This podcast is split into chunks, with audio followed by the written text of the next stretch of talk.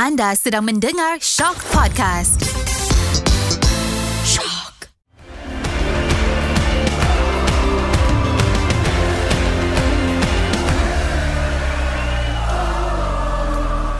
Assalamualaikum dan salam bola sepak Malaysia. Sekali lagi anda sedang mendengar podcast Ultra Squatchy. Tapi sebelum aku teruskan, izinkan aku menyanyi dulu. Bukan lagu Coldplay, bukan lagu Slam. Tapi aku nak nyanyi Happy birthday to you. Happy birthday to you. Happy birthday to Ultra Squatchy. Happy birthday to you. Woo! Ya, sedar tak sedar. Sudah satu tahun. Tarikh keluarnya podcast ni adalah pada tarikh yang sama pada tahun lepas.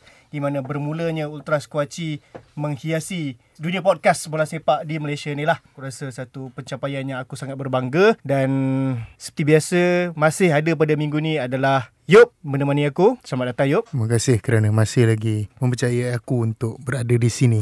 Pergi ke kedai membeli roti. Wah, pantun. Selamat hari jadi Ultra Squatchy. Wah, dia dah dia dah prepare. Aku suka Yop. Yop ni dia memang datang suka prepare. Dan mestilah tak lengkap Yop kalau kau dengan aku sahaja. Betul. Kalau minggu lepas kau ada rasa aura dia, Hmm, orang. Angin dia ada. angin dia kan. Minggu ni Minggu ni rasanya mungkin disebabkan episod yang special kan istimewa hari jadi Ultra Squatchy mungkin dia menerbangkan diri dia daripada selatan tanah air dan perlu diperkenalkan perlu disambut. perlu disambut Kita dah dengan baik red carpet siap selamat kembali kepada Karami. Ah, come on, I'm back baby. Ya. Tak kenapa macam vibe Meremang Kenapa vibe hari ni macam aku yang guest ni? Oh, pemergian dia hari tu tak silap aku. Aku dengar sampaikan menjadi topik perbualan Oh, di ya, social betul. media. Bahkan sampai wartawan sukan Ya sendiri. betul Wartawan sukan sendiri Yang Bertanya. mempertanyakan Isu ini Adakah benar Dia telah berhijrah ke selatan Wow nampaknya betul Angin yang bertiup Bukan lagi angin Tetapi yang sampai hanyalah ribut So sekarang betul ke kau ke selatan hari tu? Aku tak boleh jawab. Oh, dia tak boleh jawab yo. Uh, aku minta maaf lah. Ramai-ramai juga yang DM aku Tanya ke mana aku pergi. Aku cuma boleh jawab Aku ada urusan peribadi yang lebih penting Daripada atas kuaci. Aku minta maaf. Ianya berhubung masa depan dan kejaya lah. So aku terpaksa dahulukan yang itu. Dan rasanya masih belum selesai. Tapi sebabkan anniversary Ultra Squatchy Aku terpaksa buat exception lah kali ni. So aku ada lah Tapi dia tidak menafikan yuk. Ya, dia tidak Setan. menafikan Dia tidak Dia menafikan. kata tadi apa Ramai yang bertanya. Dia tidak menafikan Bahawa dia adalah selebriti Yang mempunyai ramai peminat Yang bertanyakan dia. Wow Karam. Dah dua kali eh? Saya bagi lagi satu. Kawan. Okey, sebelum kita orang nak masuk pasal bola sepak Malaysia, izinkan aku, Yop dan Karam untuk borak-borak sikit pasal Ultra Squatchy lah. Since daripada tahun lepas. Bermulanya Karam menjemput aku untuk join podcast ni. Sampailah ke sekarang cukup setahun. Banyak topik, banyak benda yang telah berlaku dalam bola sepak Malaysia ni aku rasa cukup menarik lah. Macam kalau kita tengok pada season lepas. Untuk aku personally macam dapat tengok KL Mara sampai ke AFC Cup Final. Mm-hmm. Satu pentas yang cukup besar. Macam kau sendiri Karam, Negeri Sembilan baru naik daripada Liga Premier mampu mencapai berapa? Nombor tiga eh? Nombor empat. Nombor empat di Liga Super. Satu pencapaian yang aku rasa cukup mengagumkan. Dan Yop sendiri dapat tengok macam mana Perak naik ke Liga Super Ya betul betul Betul kan? Betul. Nampak sangat Liga Super yang perlukan Perak. Ha, begitu banyak them. They need us begitu banyak benda yang dah jadi dan memori yang cukup indah lah. Bahkan sampai hujung tahun tu bukan saja pasal bola sepak Malaysia pasal Ultra Squatchy sendiri kita menang Hmm. most popular podcast bahasa Tersenyum Melayu. producer kita Zam Yes, mendengarkan kita kita, kena ucapkan mengungkapkan terima kasih juga. tu. Saya juga Pada- Saya juga berasa bangga Jangan nangis dulu Nura. Jangan nangis dulu. Okay, relax kan Nura. Tarik nafas. Tarik nafas Nura.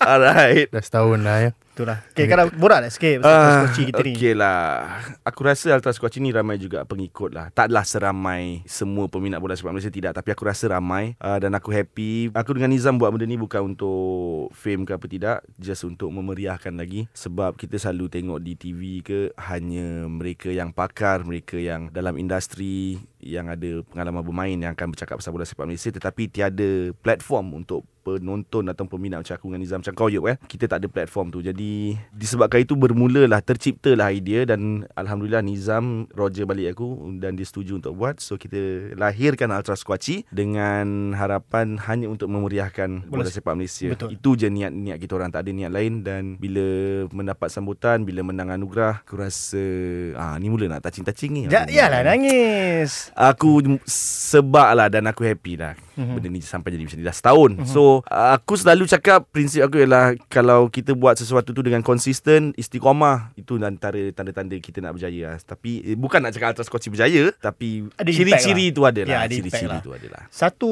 fun fact yang aku perlu bagi tahu kepada korang semua yang mendengar. Walaupun nama podcast ni adalah Ultra Squatchy tapi sebenarnya ia bermula dengan secawan kopi sebenarnya. Ya. Yeah. Tapi tak kena lah Ultras Sangat tak Kopi Ultras Kopi jadi macam Podcast borak pasal kafe pula kan ha, Tak ada orang pergi stadium tak minum kopi Mungkin ada lah yang tapau kan Tapi Yeah. lebih relatable dengan Ultras Kuaci lah Dia macam ibarat orang duduk di atas sofa Sambil makan kuaci Maki-maki Benda yang orang kata normal dan lebih dekat, Dekat dengan, dengan- fan Malaysia lah Betul. Kau Yop macam mana Setelah beberapa episod Kau bukan setakat menjadi guest Tapi bahkan menjadi partner aku Uish. Macam mana kau melihat Ultras Kuaci ni Macam yang apa orang kata uh, apa-apa pun beri tepukan sikit untuk Karam.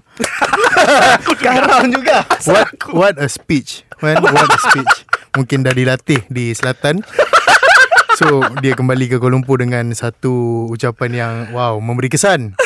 kan kau tanya aku tadi apa yang Karam cakap tu betul lah. Platform untuk fans, untuk orang-orang macam kita ni untuk berbicara pasal bola sepak ni tak ada sebelum ni. Hmm. So ini adalah orang kata inisiatif yang baik untuk kita berbual pasal bola sepak. Orang kata palatau lah kan kita-kita ni. So yang mana rasa benda ni boleh diterima ambil yang tak boleh diterima kita bualkan lagi sekali. Oh Tapi Yop untung kan Zam Dia masuk-masuk eh, Dia join kita Dah studio Kau ingat lah Zam betul, First episode betul. kita Aku ingat first episode uh, kalau korang nak tahu, bukan first episode sajalah. Dalam f- first few episode tu kita banyak try and error. Masa tu first episode tak silap aku pakai aku pakai mic yang telefon punya tu. Hands free tu Hands free Ah. tu Hu bunyi dia Hauk betul masa tu Tapi tu tak se, tak sehauk Second episode tak silap aku Second episode kita call lah Aku Second call episode kau. Karam dekat studio Dia call aku, aku Bayangkan buat podcast Cakap pakai earphone Hello Real lah, tu ha, real lah. real Betul real tu. Dan untuk daripada situ Kemudian kau beli mic Yang berkualiti Kemudian kita ke studio Aku rasa. Tak tahu lah Mungkin aku selalu memikirkan Aku seorang yang suka memikirkan Destinasi yang aku nak tuju. Katalah Aku nak berjaya Nak jadi kaya lah contoh. So aku akan sentiasa Okay aku kena jadi kaya Aku kena jadi kaya. Kita off Kita selalu terlupa Perjalanan journey kita Untuk Yup. ke destinasi tu. So bila aku Recap balik perjalanan Ultra Squatchy ni Kadang-kadang berkaca juga mata aku Fuh. mengingatkan kesukaran kita sebelum ni sampai ke studio. Terima kasih Nura. Terima menjadikan yes, kita kena ucapkan ini terima semua kasih satu reality. jugalah. Terima kasih banyak-banyak Nura. Benar Banyak yang dah dia tolong kita What a speech. once again, once again, yes. What a speech Karam. Okey lah Sebelum aku nak tutup topik Ultra Squatchy ni Apa harapan kau Karam Untuk Ultra Squatchy ni Harapan aku untuk Ultra Squatchy ialah aku ni yang ultimate eh harapan ultimate aku yang betul-betul sebab sekarang aku dah nampak Ultra Squatchy ni boleh jadi apa? Itu kalau ultimate kau Joe Flizzo Teruskan teruskan Aku ganggu jadi ucapan tu Simpan dia. Aku simpan tapi Nizam yang keluarkan. Aku simpan benda tu. Harapan aku ialah Ultra Squatchy ni akan jadi rancangan podcast. Aku tak kisah podcast ke apa-apa rancangan, rancangan nombor satu pasal bola sepak Malaysia tu harapan aku. Oh, dia punya impian tu tinggi. Kau Yop, kau rasa macam mana masa depan Ultra Squatchy ni? Ya, beberapa kalau episod betul. kau menjadi sebahagian. Harapan aku tahun pertama dah menang award kan. Tahun kedua kalau boleh masuk TV jadikan rancangan TV pun okey juga sebenarnya. Uh, InsyaAllah amin. Ha, so orang kata bukanlah macam macam kau cakap tadi kan korang punya benda apa korang punya inisiatif awal tu bukannya nak menganjur fame Bukan. tapi kalau kata ada peluang untuk kita lebih ke depan apa salahnya Yeah. InsyaAllah, insyaAllah, amin. InsyaAllah. Um, aku pun sama macam Karam dengan Yop. Aku berharap agar Ultra Squatchy ni akan lebih maju dan paling penting lah, paling penting aku harap Ultra Squatchy akan memberi impact kepada bola sepak Malaysia terutamanya dari segi sokongan supaya lebih ramai yang akan turun ke stadium sebab hmm. macam aku sendiri Karam fan Negeri Sembilan, fan KL, tim yang kalau orang Kerdil. dengar macam eh pelik lah ada fan KL Negeri Sembilan buat podcast pasal bola Malaysia ni.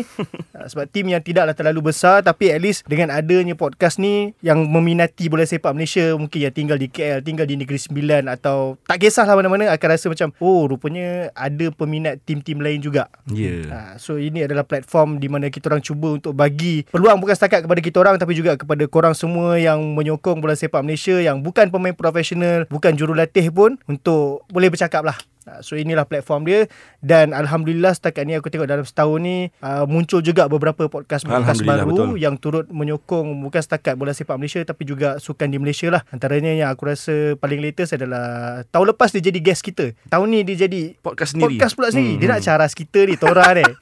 Uh, bola mania eh. Bola Mania ya. Bola mania ya. Dia orang pun ada juga. So hopefully hopefully akan lebih meriah lah bola sepak Malaysia selepas adanya podcast-podcast ni lah. Aku dengar yang first episode orang hari tu Bola Mania Aku rasa sangat best Sebab Okay reason ya Mana lagi best kita ke dia? Aku saja. tak boleh nak jawab Itu aku tak jawab Itu penyokong Penonton Pendengar Semua kena jawab Okay tapi balik kepada Bola Mania Dia bagi Flavor Sabah tu Aku rasa benda tu yang hmm. eh, Yang unik ni lah. So dia akan cakap dalam dialek Sabah Lorat Sabah Aku rasa Wajib lah kot Kalau kau peminat Penyokong bola sepak Sabah Kau memang wajib dengar lah Alright. Episod tu Okay, okay. So itu saja kita bercakap pasal Ultra Squatchy lah. Ha, Sebelum tu lagi? Zam Kita dah setahun Ha, Kita dia? jangan lupa Jangan kufur nikmat Apa dia? Kita kena cakap terima kasih Kepada semua pendengar Ya betul. Kuaci. Ya Allah aku terlupa. Betul, betul. Jadi kepada korang yang mendengar Yang sentiasa tertunggu-tunggu Ternanti-nanti episod baru Ultra Squatchy setiap minggu Aku, Nizam, Nura dan sekarang ni Yop Sangat-sangat berterima kasih kepada korang Sebab kalau korang tak dengar Kita orang tak akan ada setahun Betul. jadi kalau korang betul nak bantu kita orang mencapai kejayaan yang lebih besar daripada Wow. podcast, aku harapkan kau paksa kawan-kawan kau semua dengar Ultra Squatch ini kau sebarkan sebagaimana kita menyebar fitnah di akhir zaman ni. Kau sebarkan podcast Ultra Squatch ini kepada generasi yang lebih yang lebih tua, yang lebih muda, tak kisah supaya Ultra Squatch menjadi sebutan ramai dan insya-Allah InsyaAllah InsyaAllah. Kalau ada rezeki Kita akan ke platform yang lain pula. Yang Yes. lebih besar InsyaAllah. InsyaAllah. Sama-sama kita doakan Dan sama macam Karam juga Aku nak ucapkan terima kasih lah Kepada semua yang mendengar Yang menyokong Bahkan yang mengundi hari itu Teruskanlah menyokong kami Dua atau tiga orang lah sekarang Mhm. Yang hanyalah pala tahu pasal bola Cuba untuk memulihkan bola sepak Malaysia. Okay Dah Right Dah sedih-sedih Dah berkaca-kaca semua Kita masuk ke bola sepak Malaysia sekarang uh, First Aku bagi tahu dulu Result Piala FA hari tu Ada empat game Daripada empat game tu Satu kita ramal salah yuk Satu. betul. satu game Satu, kita ya. ramal salah. Okay. First JDT Penang as usual lah. Uh, 5-0. Kemudian Negeri Sembilan. Oh sayang lah. Tapi kali ni si, uh, episod ni dia ada kita boleh tanya dia. Tewas kepada Selangor 1-3. Mhm. Terengganu menang 4-2 ke atas Kelantan dan yang ni kita silap yuk. Betul. Ah, yang ni silap. aku ter, aku memandang rendah pada tim sendiri. Aku juga menerendah pada tim kau. Hmm, rupanya Tapi- uh, berjaya meraihkan semifinal. KL City berjaya menewaskan Sabah di Likas. Mhm. Okay, kita masuk pasal sebab dia dah ada kat sini. kita teruslah Negeri Sembilan uh, Selangor. Kat mana apa apa yang mistakenya game tu Karam? Padahal dah skor awal tu. Aku tak aku tak rasa ada mistake ah. Memang itulah jalan cerita yang sebenarnya. Uh, itulah kemampuan Negeri Sembilan musim ni. Mhm. Okey, cerita yang kelakarnya ialah aku masuk stadium minit ke-40. Woi. Sebab petang tu aku ada, aku ada tugasan di tempat lain. Mhm. So aku cuba sehabis baik untuk sampai ke stadium awal aku gagal. Parking pun penuh. Dasar Selangor memenuhkan stadium orang. Kalau tidak senang je aku parking. Tapi aku tengok sambil drive aku tengok uh, Astrogo satu sama. Aku tengok gol Safwan Bahrudin, aku tengok gol Mukhairi Ajmal. Itulah memang memang dah dijangka lah kalah kau lawan Selangor kan. Cuma aku tak tahulah aku dah aku sebenarnya dah malas nak marah-marah. Hari Itu aku ada termarah. Jadi aku ada tersinggung perasaan beberapa individu dalam pasukan. Jadi aku cuba untuk tidak marah. Aku rasa memang itu jelah kemampuan yang ada pada Negeri Sembilan. Bukan kemampuan pemain tetapi faktor lain. Um, layak kalah dan dah kalah. Hmm. So kira dalam game tu kau ada merasakan pudar dalam hati kau. Kau masih mencuba. kau masih mencuba. Uh, aku masa masa Safwan Bahrudin skor, aku rasa baru 30 40 saat kan. Aku macam wah dahsyat.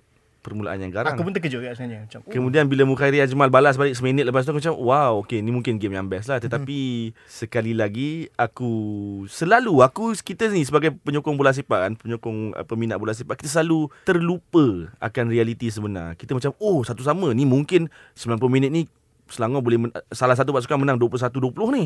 Kita fikir macam tu. Tetapi tidak tidak berlaku. Uh, Selangor terus mendominasi perlawanan dengan kualiti pemain yang Selangor ada dengan ke- kehebatan taktikal Tan Cheng Ho. Aku rasa Faisal Halim memang unplayable lah kot. Kalau ada Honestly pl- lah, ya. ada player yang belum masuk JDT lagi yang layak masuk JDT aku rasa Faisal Halim lah. Hmm. Yang lain tak ada lah. Menyucuk-nyucuk Menyucuk. benang untuk membawa. Betul. Nampak Ayub dia dia dia saja Sebab itulah banyak dia pergi sebab itulah dia pergi game tu. Ah, tak ada apa pun sebenarnya. Ya, aku dah cakap ini adalah spy. Begitu. Teruskan, teruskan, teruskan. Jangan biarkan aku menggunakan peluru-peluru yang ada.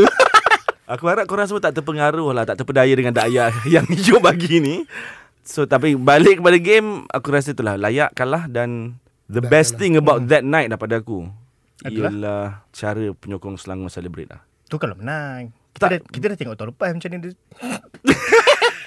Tapi aku rasa malam tu lain sikit sebab Mungkin tahun lepas fans Selangor tak ramai sangat aku Mungkin tahun ni dia sedap sikit tu tim dia sedap Mhm. Perform Tim tengah sedap. ah, Tim tengah sedap Dia sindrom tim tengah sedap tu So Hmm, fans akan ah, berdujun okay. datang kan Cara dia orang celebrate gol Cara dia orang celebrate men- kemenangan tu uh, Bersatu hati sama-sama Mhm. chant Ultras ke Solid bukan lah. Ultras Okay, solid lah. Sangat solid Dan aku tak Fans pun well behave aku rasa malam tu Uh, Very very uh, memorable night Untuk kalau kau penyokong Selangor Memorable night lah Hmm. Dia beza dengan KL lah. KL tim sedap tak sedap tetap begitu je orang mainnya. Eh adalah sekali ramai Masa final Piala AFC tu Kan ramai kat Bukit Jalil Ada Aku rasa lagi ramai masa lawan PSM Makassar final tu. Lagi ramai aku rasa compare lah. Tak punya in terms of numbers lah Kan Numbers. 30 ribu Yalah, kat Bukit. Jalil kan Hmm, mungkin lah sebab penuh.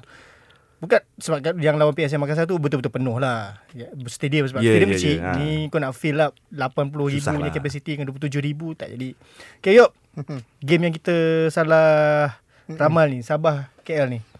Cuba kau cerita sikit. Itulah aku agak terkejut apa yang dah jadi dengan Sabah sebab sebelum ni dia menang Yalah kalau dia nak kata dia menang 3-1 dengan Perak tu pun Kalau dia kalah dengan Perak dekat Sabah pun gila juga lah kan Tapi dengan kualiti yang dia ada Macam aku cakap tu Kemungkinan besar apa nama stamina pemain KL akan diuji di sana Tapi nampak gayanya macam stamina pemain Sabah pula yang diuji Betul, sekarang betul. Dia macam Sabah pula yang Main extra uh, game. away day Ah, Ha, macam Sabah game. pula yang away day yang kau kena travel daripada KL nak ke Sabah hmm. dengan night flight lepas tu training tak cukup hari apa semua macam kau pula yang berada di tempat KL sekarang ni nampak macam KL yang uh, menerima kunjungan tetamu tapi itulah benda pun dah jadi aku pun Agak aneh lah. agak aneh lah tapi tu tu tak tahu apa yang berlaku dalam sama ada masalah atas padang luar padang ataupun itulah tak tak jumpa Tak jalan jumpa. jalan aku rasa, hujung aku dia. rasa benda ni sebab Badi je Ka- Sebab aku dengar episod Bola Mania itu So dia ada bincang benda ni Okay.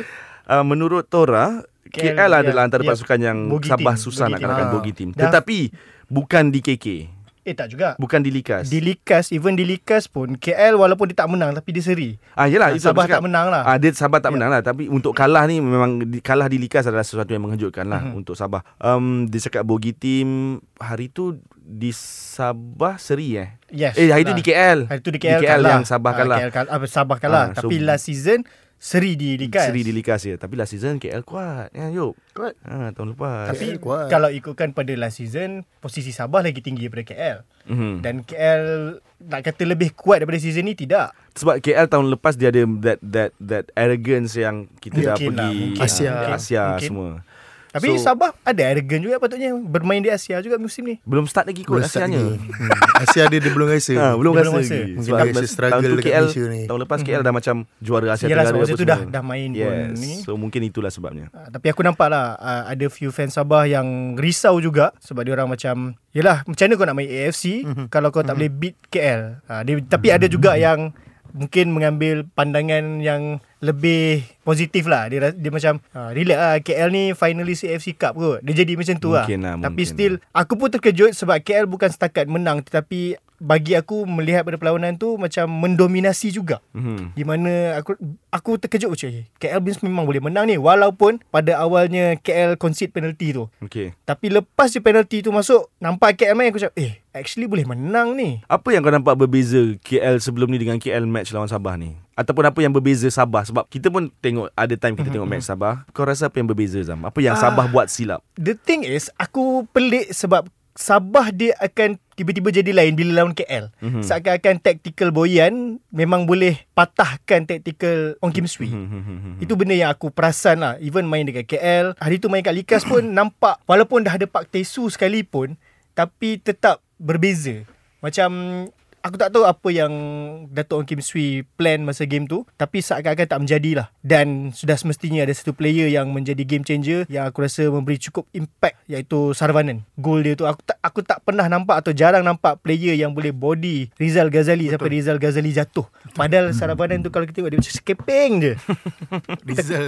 Rizal yang Tanker tanker tu boleh jatuh. Aku eh, walaupun pada mulanya aku cakap eh foul kot. Ha. tapi tengok macam tidak but still untuk player macam Saravanan boleh body Rizal yang cukup gagah tu kagum. Aku cukup kagum So good thing lah. Mungkin Sa- Saravanan belajar something kot Masa dengan squad Sukan si mm-hmm. tempoh hari kan?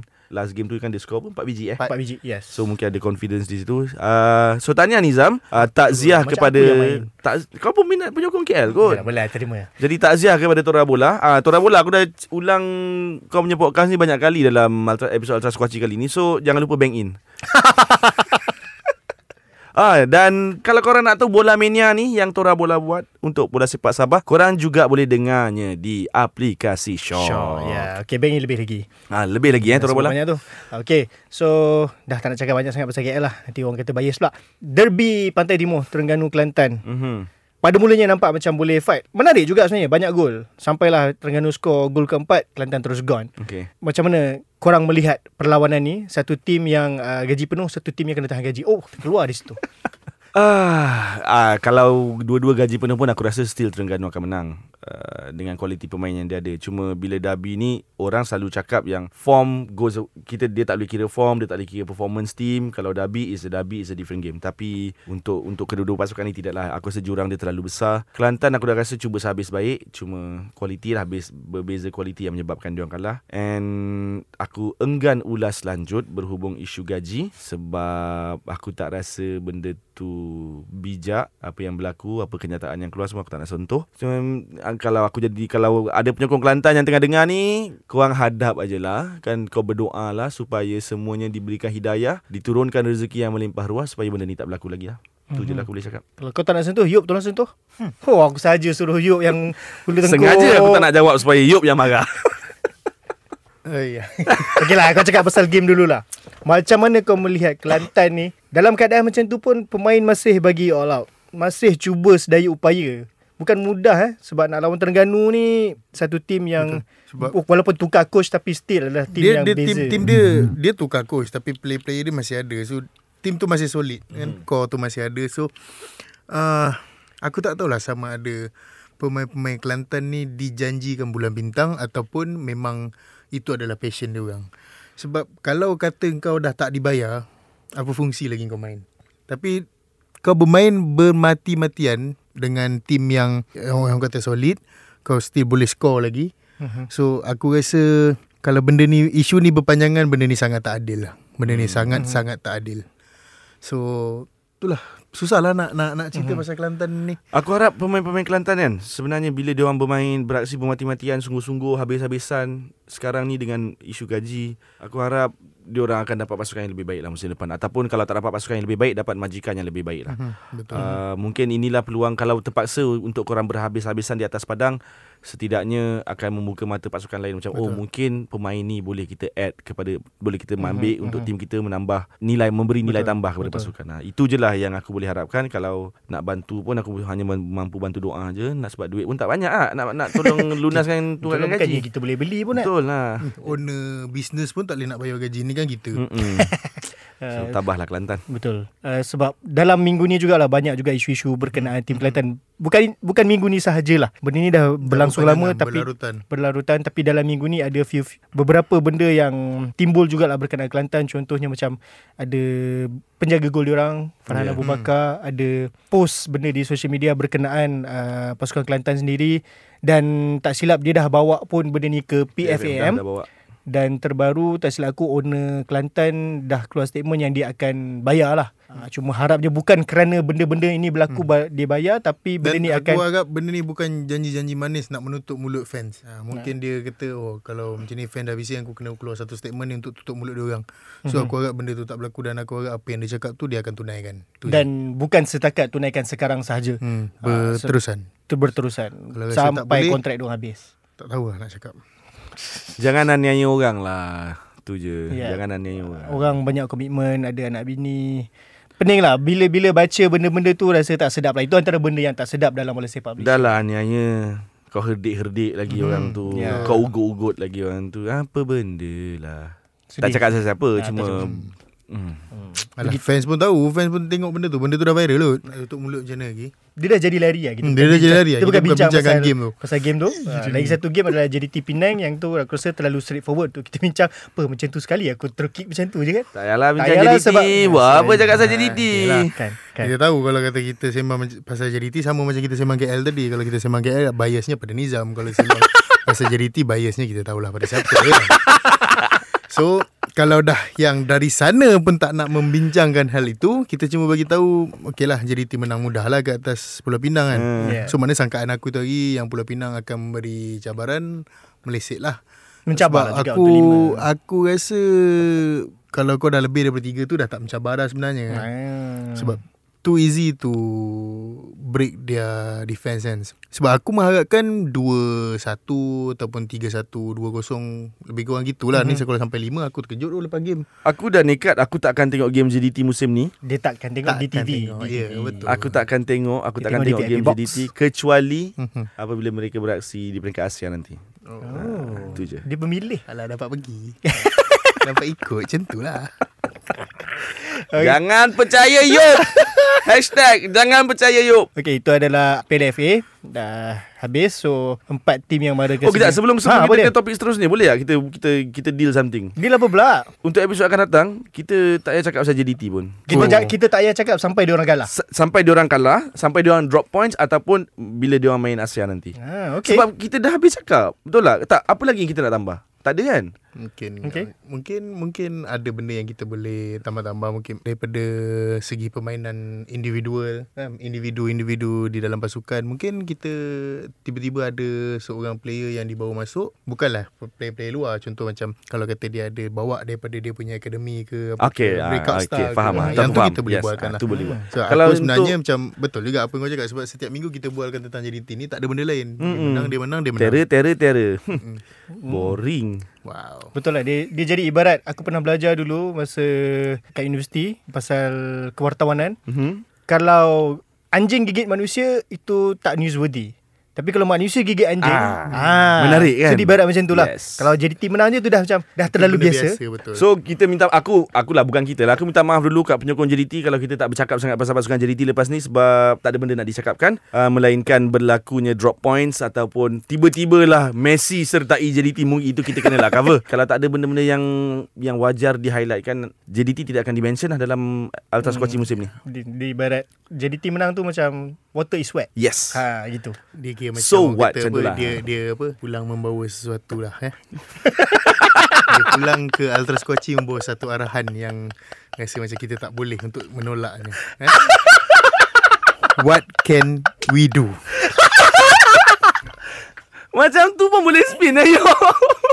Bagus Yop ni Aku suka aku suka Okay uh, Itu benda yang orang kata dah normal Tapi benda yang tak normal adalah Kita tahu Bola sepak Malaysia ni selalu Kalau coach dia direhatkan yes. Tapi ni jelas dan nyata Terus dilepaskan Tak ada kata direhatkan apa Memang di let go lah Kalau mm-hmm. tak silap aku Terbaru coach Aku rasa coach ketiga Yang menjadi mangsa pada musim ni Lim Tiong Kim Hmm. Sentiasa melawan arus. Sentiasa melawan arus Kita tak merehatkan, kita terus Uh, lepaskan. Lim Tiong Kim dilepaskan oleh pasukan Perak. Okey, Yop kau sebagai seorang fan Perak lah. Apa yang kau boleh katakan berkenaan berita ni? Selepas berita pengguguran Lim Tiong Kin daripada pasukan, aku ada baca beberapa tweet daripada kawan-kawan jugalah. Uh-huh. Ada yang mengatakan bahawa Perak dah bermain di Liga Super so kita tak perlu apa orang kata trust the process ni dah tak relevan lagi. So bagi aku aku tak berapa setuju sebabkan Perak masuk Liga Super pun bukannya orang kata Secara merit. secara merit. Mhm. Dia naik disebabkan nak cukupkan pasukan dan pemain dan juga Tim tu sendiri tak cukup bersedia lagi Untuk hadap kompetitifnya Liga Super ni. Mhm. So kau memang kena bagi masa. Tapi daripada awal lagi aku dah cakap Nak nak bentuk satu pasukan yang begitu solid Kau nak main dengan tim Liga Super Liga utama sesebuah apa sesebuah negara tu Kau memerlukan masa lah. Kau memerlukan masa. So tak tahulah nak cakap dengan pengurusan. Mungkin dengan pengurusan yang tidak memberi kerjasama dengan coach Ataupun player yang tak beri sa- kerjasama dengan coach. Tapi itulah Kita tak boleh nak buang 11 pemain.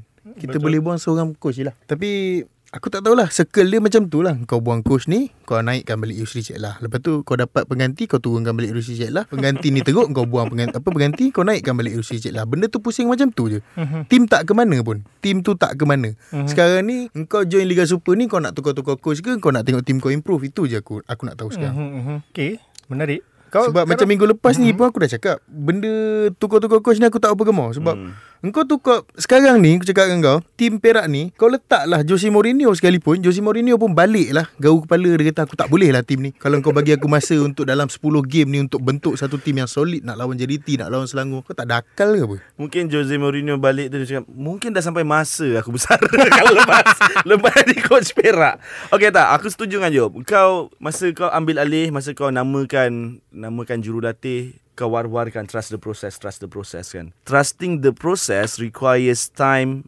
effort and most of the time losing ah. Mhm. Kalau kau tak mampu nak hadap benda tu uh, Aku letak juga sedikit blame ni ke atas uh, penyokong pasukan Perak Kau pun tak ukur baju kat badan sendiri Mhm. Siapa siapa star player-player kat sekarang Yop? Hari Fayad, Wan Zek. Okey, okey dah dua tu cukup. Hadi Fayad dengan Wan Zek. Kita compare kedua-dua pemain ni dengan pasukan Terengganu, Kedah, Selangor. Kau rasa dua-dua pemain ni boleh tembus tak first first 11 tu? Oh, susah. See? So dekat situlah benchmark kau. Mungkin kalau main dekat Negeri Sembilan dapatlah kau tembus. Sebab Perak dengan Negeri Sembilan pun tak jauh dalam liga. Tapi benda-benda macam tu lah And, and uh, aku sedikit simpati Sedikit simpati Dekat Coach Lim Tiong Kim Mungkin cara dia Handle media Tidak berapa Manis lah kot uh, Tapi mungkin juga ada Miscommunication Kita tak tahu Cuma Harap-harap Tidaklah berakhir di sini saja So kau untuk siapa? Perak untuk ke Lim Tiong Kim. lah. Ah Perak akan sentiasa ada. Mhm, Ki- Kita kena ingat apa-apa jadi pun pasukan dan penyokong sentiasa ada. Mhm. Yang berubah hanya pemain pengurusan dan lebih-lebih tu. Mhm. Penyokong dan pasukan mesti ada punya. Okey, aku ada terbaca satu pendapat juga yang mungkin mungkinlah ada betulnya juga di mana diorang mengatakan bahawa Lim Tiong Kim pun ada silap dia. Mhm. Di mana dia terlalu cuba untuk membawa style Eropah tu, style dia train di Eropah tu ke Malaysia. Di mana kebiasaannya apa yang orang buat adalah cuba untuk mengadaptkan style Eropah tu kepada bola sepak Malaysia. Hmm. Ha, bukannya kau terus nak tukar style Malaysia ni, style Asia ni terus buang nak terus buat style Eropah di mana susah nak diikut oleh pemain dan juga coaches lah. Adakah korang setuju? Dan kau hire dia Dan itu style dia Itulah style dia Kalau kau nak player tu ikut je cara lama Mhm. kan? Cara lama yang dah memang kukuh dan abadi kat Malaysia ni. Buat apa kau ambil coach lain? Mhm, baik kau ambil je coach yang ada. So bila bila seseorang jurulatih tu masuk ke dalam sebuah pasukan so dia akan bawa dia punya mentality lah. Mhm. mentality cara dia mengajar cara dia apa yang dia ada itulah yang dia tunjukkan pada tim Mhm. tak gunalah kau bayar dia kau kau gembar-gemburkan yang dia ni daripada Bayern Munich bawa Thomas Muller apa semua. Betul dia nak nak main gelembung gelembung buaya tu. Gelembung boleh. sama gitu je. Dapat defend Sub hantar atas. Defend hantar atas. Siapa tak payah bawa dia? Kalau itulah jadi punca Kau menggugurkan dia Mana akidah kau ni Aku tak boleh aku tak boleh nak cakap lah. Bukanlah Yelah Perak tu memang Aku ni orang Perak kan. So orang kata Benda tu akan bias kat aku. Tapi Aku memang haluan kiri punya orang. Aku jarang bersetuju Dengan benda-benda Yang korang rasa betul. Ah. Selalunya fans ni kata Oh ni apa dah 10 game kalah Buang je lah coach ni. Itu selalunya fans. Tapi kalau aku macam 10 game kalah Kau tengoklah mana Mana salahnya 10 game tu kalah. Yang bermain atas padang ni siapa? Kalau kata coach ada masalah dengan pemain Betul kan apa salah tu. Betul. Betul kan masalah tu fix the problem. Bukannya oh ada masalah dengan pemain Okay buang lah coach ni. Kita ambil coach baru. Betul. Sebab kalau Sampai kau bila Sampai bila benda ni nak pusing kat situ je? Aku sangat setuju. Sebab kalau Lim Tiong Kim ni Bawa tim macam JDT Selangor Terengganu Sabah And kalah 10 game Yes Aku faham. Itu kau boleh ambil tindakan. Tapi Untuk pasukan macam Perak Tidak. Tidak sama Tidak sekali. logik So lah. aku tak tahu Azam. Kita buat Kita cover kan Masa Perak namakan Lim Tiong Kim sebagai coach? Yes, kita cover. Aku tak tahu. Aku cakap ke tidak dalam podcast ni. Aku cakap oh menarik dia orang punya pemilihan jurulatih. Mhm. Dan aku rasa macam tak akan lama perkahwinan ni sebab Kenapa kau melihat pada Aku squad cakap macam kan? tu sebab bukan bukan squad death. Pasukan Liga Malaysia, penyokong Liga Malaysia tak ada Tidak kesabaran. Ya. Sebab masa awal dia lantik tu pun dia sendiri dah cakap ini adalah satu projek yang makan Panjang, masa. jangka masa panjang. Dengan pemain yang ada pun kau takkan boleh harapkan instant result lah. Yes. So uh, even Lim Tiong Kim pun dah cakap, aku tak tahu kalau aku jadi Lim Tiong Kim aku main balik je statement tu balik. Kalau dia cakap oh, apa ni coach dah 10 game kalah, aku mainkan balik statement tu Hmm, okay. untuk untuk sampaikan point ya, aku. lah. Tapi yang macam Aku tengok dia yang tweet pun Dia kata Perak bukan pasukan pembangunan Untuk kau buat Long term project Ya kalau budak-budak tu Baru nak main bola Kau dah hentak-hentak dia Dekat Liga Super Mm-mm. Kau gila ke apa Kau nak nak dia terus Sama level dengan Takkan. Selangor Sama level dengan In fact sama level dengan KL Agak-agak lah Itu pun Agak-agak kira lah. dah bolehlah kita banggakan sebab Perak bukan berada di bawah Bukannya sekali. dua Betul, Dua betul. terbawah Dah tiga menang kan Hmm. Ada juga. Ha. kemenangan So walaupun orang kata Bila kita menang dengan kucing tu Orang kata Oh bukannya Perak yang kuat Tapi kucing tak kuat Still kau boleh menang kot Janji menang. Janji Betul. menang Tapi itulah Penyokong ni Penyokong ni tak ada kesabaran Bila penyokong ni tak ada kesabaran Mendesak-desak pengurusan Hmm. Pengurusan pun seperti tiada akal Ambil jalan mudah Okey Lepaskan Dia itulah mungkin satu sebab Perak sendiri adalah satu pasukan bukan pasukan yang calang-calang. Dia ada sejarah dia tersendiri. Mungkin sebab itulah macam fan pun dah tengok sampai tahap Perak jatuh ke Liga Premier dan sekarang nak itulah betul lah. Macam mungkin fan sendiri tak sabar sebab kan ego kejayaan masa lampau tu. Aku ada tengok satu rancangan TV ni uh, yang ti- rancangan ni ialah dia ke stadium dan bertemu bual fans. Hmm. Hmm. Aku rasa ni second match ke third match in the league tak silap aku. Perak berkunjung ke Lembah Kelang aku tak ingat tim mana. Orang tu tanya, "Kau rasa Perak boleh finish nombor berapa?" Relax je berada tu cakap top 5. oh Geram je aku dia cakap Perak eh, Sangat top 5 tidak boleh ni. berpijak di bumi yang nyata Ha, tak boleh lah macam tu Hmm. hmm. kan. Kau kena faham balik Okey sekarang ni Sekarang ni bila keputusan dah dibuat macam tu Kau tengok Yusri Ceklah dibawa semula ke pasukan utama Kau fikir balik Kenapa Yusri Ceklah dulu diturunkan Ya. Yeah. Sekarang ni dibawa naik So benda tu akan sama je. Dulu masa Yusri Ceklah pegang Kita ada ada jugalah star player. Mm-hmm. Sekarang ni Tak ada. tak ada. Eh adalah. Hadi Fayak dengan Wanzak Adalah. Faya Ah, hey. tarik nafas panjang je aku sebut okay. Orang tak tahu tau. Kau sebut macam tu Orang tahu nanti. Kau memang nak menjatuh-jatuhkan aku ni? Ai takkan saya nak tada je. Bagi lagi dia. Iyalah. Saya terima lah So yo kau kau nak siapa yang kau rasa sesuai untuk menggantikan Lim Tiong Kim? Dengan keadaan sekarang macam ni. Aku nak jadi Lim Tiong Kim lah You rasa siapa yang boleh ganti You gantilah. You tanya I lah I pemain bola ke? Bukan kan? Ha, Settle. Itu je Okay. Uh, Okay. Itu pasal Dia sebenarnya daripada Piala FA Tiba-tiba masuk pasal Perak lah. Mhm. Okay so aku bacakan dulu Perlawanan yang akan berlangsung pada minggu ni. Pada hari Jumaat Ada dua perlawanan. Kelantan United bertemu Kelantan The Kelantan Oh. Derby. Ooh. Oh, ini tengok siapa bottom tu. Berjumpa lah sama sendiri. Kemudian ada Kedah bertemu Sabah. Kemudian pada hari Sabtu ada tiga perlawanan. Perak bertemu Terengganu. Mhm. perlawanan pertama tanpa Lim Tiong Kim. Kemudian PDRM bertemu Selangor. Perlawanan di antara dua pasukan yang bermain di Stadium MBPJ Mhm. dan Penang JDT lagi sekali cuma kali ni bermain di Pulau Pinang lah kemudian pada hari Ahad ada perlawanan Kuching City bertemu Negeri Sembilan dan Pahang bertemu KL ha, jadi itu antara perlawanan yang akan berlangsung pada hujung minggu ni siapa yang ada bolehlah turun ke stadium Dan tak ada alasan dah sebab Piala- kebanyakan Liga Eropah dah habis. Ada habis. Betul. Adalah Ha, piala piala-piala je lah tinggal. So lah. kalau masih ada alasan yang oh sebab ni lah nak tengok bola. Oh. Ada je alasan Jangan. sebab Sentiasa akan ada. Sentiasa akan ada Sentiasa alasan Sebab ada. Liga Malaysia ni bosan kata mereka Huh. tak ada tak ada kualiti kata mereka. Tetapi ada apabila kualiti. Harimau Melaya beraksi, Oh ada dialah tiket yang tak? terpaling. Ada tiket tak? ada Boleh tiket tak tak? nak tiket? Ada tiket tak? Ada tiket lebih tak? Aku nak bawa anak aku Aduh. Kalau boleh grandstand Ram.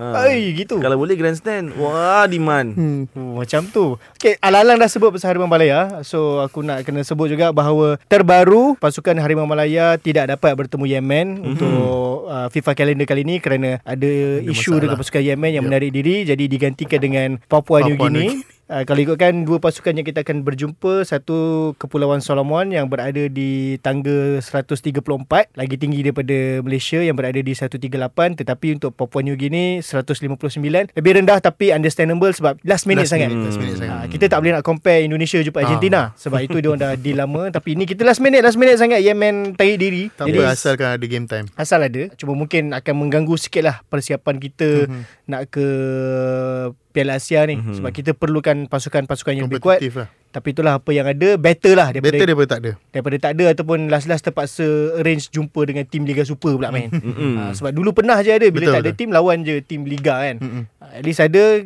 bolehlah buat main.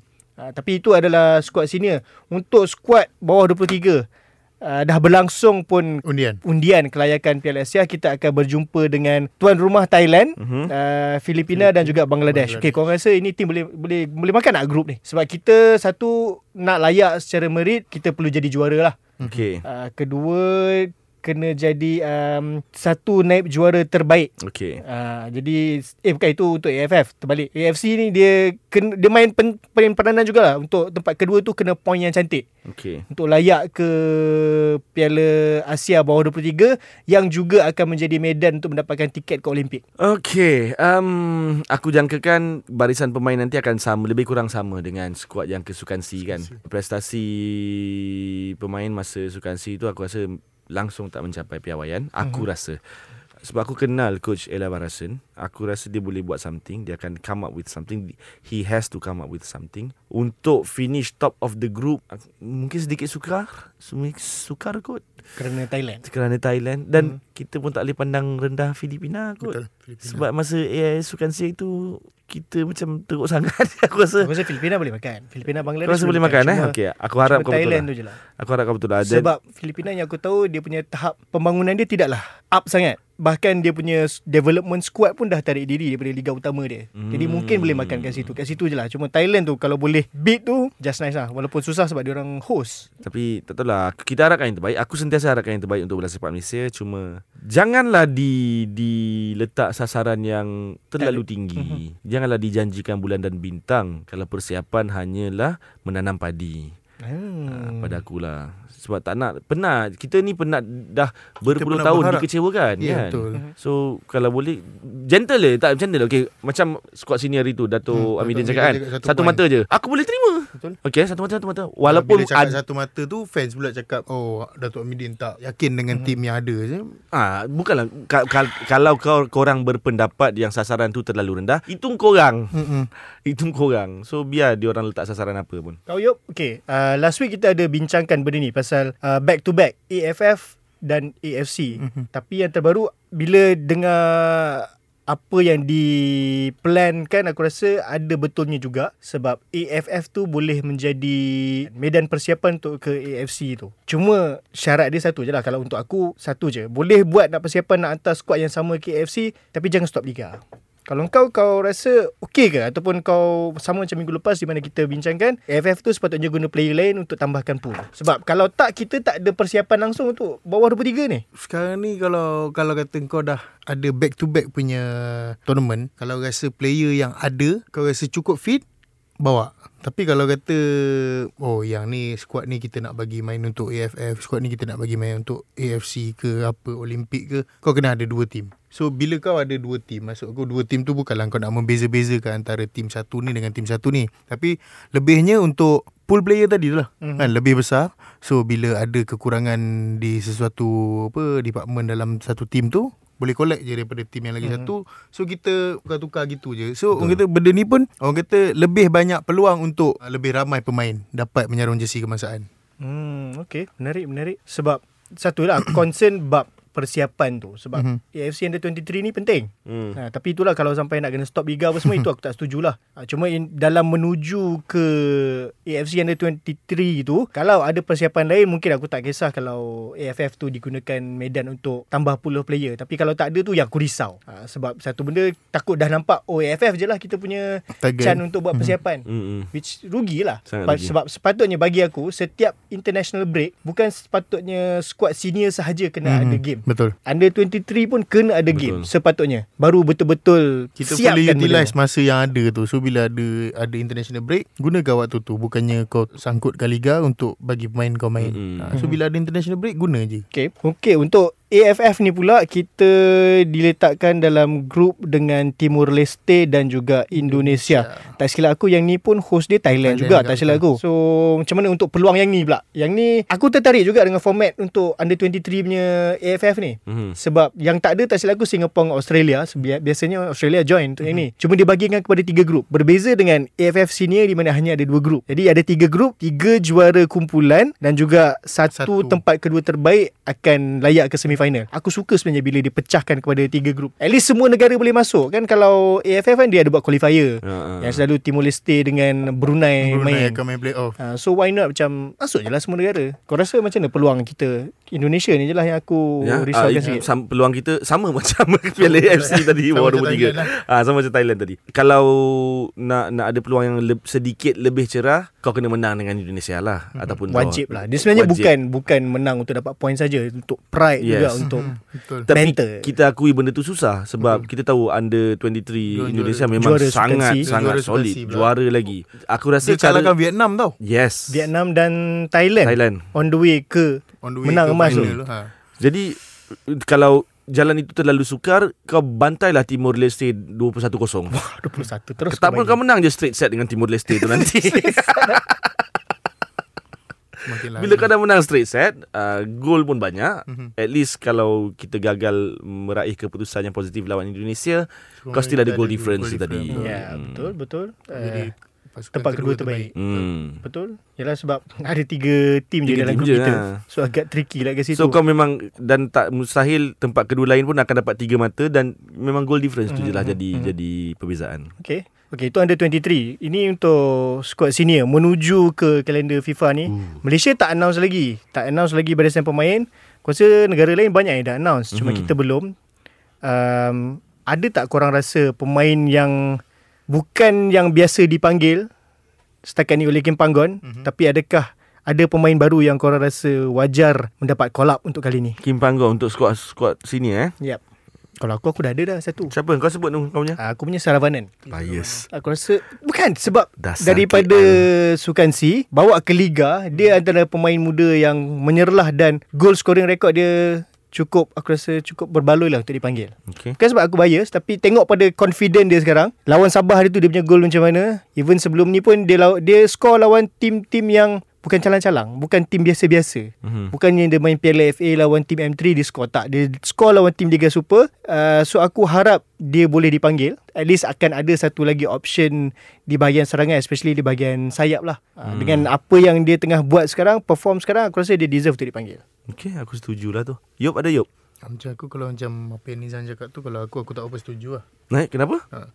Sebab daripada kita penuhkan squad senior Mhm. Saravana tu kita dah tahu dia dekat mana sebelum ni kan Mhm, Dia mhm. dengan under 23 Kita letak je dia dekat situ So dia dah boleh jadi key player untuk under 23 kita Fuh. Hmm. Sebab kalau kata kita serap je semua yang sedap dekat 23 Bawa naik kat senior 23 ni nak jadi apa Sampai sampai sampai ke sudah lunyai. Kat situ je dia Dia tak ada improvement Faham. So aku tak apa setuju lah Tapi kalau kata aku Kalau kau tanya Apa yang dah ada ni dah cukup sedap dah Kalau nak tambah-tambah Boleh lah Tapi ikut pada Apa yang Kalau kau rasa Ada department yang perlu penambahbaikan Ataupun perlu penambah pemain Untuk orang kata Standby Kalau kata injury ke apa ke Mhm. Bawa lah Tapi apa yang dah ada Aku rasa dah okey lah Dah cukup okey lah Jadi kepada uh, manajemen pasukan Perak, uh, pertimbangkanlah. pertimbangkanlah Yop ni untuk jadi head coach.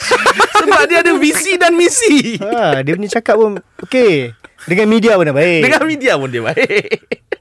Tak sabar aku. Mungkin masa tu kita boleh dapat grandstand kot nak pergi tengok game Perak. Ini Kalau- penyokong Malaysia Aku tak kata dapat. Aku aku boleh beli tiket, dapat Yo. akses. Zak, Zak, okay, kau, kau nak access. Yop, kalau berjaya, kalau dapat job tu nanti, ulu-ulu lah job kecil-kecil kat kawan-kawan ni. Betul. Kita orang setakat jadi announcer kat, kat stadium okey. Okay, ah, kalau nak jawab balik, balik pada topik tadi, kalau nak jawab pasal pemain, untuk aku tiada lagi lah. Uh, bel- aku tak nampak lagi pemain yang jarang dipanggil, yang boleh dipanggil. Aku rasa tiada. So, kita habiskan je lah perbualan kita hari ni. Okey, uh, sebelum sebelum habis tu Okey, sebelum, okey. sebelum habis tu, posisi mana yang kau rasa perlu diperbaiki? Uh, striker. Kau Ah, yuk. yes, Sama uh, Maknanya Kita menyerang-menyerang Hmm. Tapi tak ada yang menyudah. Tak ada yang Penyudah tu Penyudah Penyudah, tu. tu yang kita tak ada Ada penyudah main Melaka. Gila Medepola. tak okey ni tak tahu sebab uh, kalau nak cakap benda-benda macam ni kita akan lebih berbual kepada preference uh, formation preference kita. Mhm. Mm-hmm. Aku sangat-sangat tak suka lone striker ni. Mhm. Mm-hmm. Aku suka at least belakang dia ada orang ada number Mhm. 10 ataupun dia partner dua orang kat depan. Tetapi bila kita tengok Kim Panggon punya formation selalunya akan lone striker. Mm-hmm. Number 10 tu dia tak number 10 sangat pun. Dia akan Mhm. mengharapkan yang kiri dan kanan ni masuk ke dalam kan. Yeah, yep. Jadi itu bukanlah tactical formasi kegemaran aku, corak permainan kegemaran aku. Jadi aku rasa kalau boleh ada striker yang macam Erling Haaland Oh, yang kau bagi je cari? bola dekat dia kemudian dia buat kerja. Mana nak cari tu kat Malaysia? Ada import lah. Eh kita kan ada banyak naturalisasi. Pun Ah, tak kita banyak pun yang import Ada banyak warisan. Mana yang striker? Ha, Ya, fikir betul, balik. betul. Melaka United tu lah. Eh, tak apa. Aku aku suka dia. Dia legend. Bagi aku dia adalah legend. Tak tahu lah tak. Tapi aku still rasa yang striker kita perlukan lebih ramai striker lah. Yes, yes. So, tak tahulah apa. Kita tunggu je nanti announcement daripada uh, FM dan juga Kim Panggon. Siapa pemain yang nak dipilih. Sebab kita masih ada satu game week lagi sebelum, Sebelum berhenti ke ke, uh, FIFA punya ni. Jadi, itu saja untuk episod satu tahun Ultra Squatchy. Uh, kita ucapkan terima kasih kepada Yop dan Karam kerana masih nak bercakap pasal bola Malaysia ni. Yelah, nak bercakap Ya. pasal bola Malaysia ni Terima kasih pada Karam lah sebenarnya yang sanggup Ya. berhijrah apa berhijrah, Berhijrah pula. pula. yang sanggup orang kata Kembali. meluangkan masa untuk Ya. berada Jauh Ah, dia. diharap bukan uh, yang terakhir kali lah eh. bukan satu ni saja kan. ha, bukan minggu ni saja kalau betul orang kata kalau kata ada masalah ni kan orang kata future ke apa ke semoga dipermudahkan dan berharap dapatlah kembali ke Ultra Squatchy Betul. InsyaAllah insyaAllah. Sebab uh, aku terpaksa Aku terpaksa jujur. Untuk first 2-3 episod yang aku tak ada tu Aku tak sempat dengar. Memang tak sempat dengar. Aku, Sedih saya tak dengar Yop. Aku terlalu banyak ah, Yelah macam kononnya aku nak Nak binge lah. Hmm. Tapi Still tak sempat Cuma aku dapat feedback Daripada orang ramai. Ha, Itu yang aku hmm. macam ah Tak ada Aku tak ada ke mana-mana Aku bekerja. Hmm. Tapi ah, kabar angin Kabar angin dan soalan-soalan Yang diajukan tu Aku rasa macam Macam mana boleh timbul benda ni semua? Kemudian aku dengar First episode. Kemudian aku nampak video Nizam Yang Yop pakai jersey baru tu katanya. Apa bulu je aku Aku pun harap juga yang aku boleh kembali kekal di kerusi ni. Tapi masa depan ni adalah makhluk yang kita sendiri tak tahu. So, Ya betul.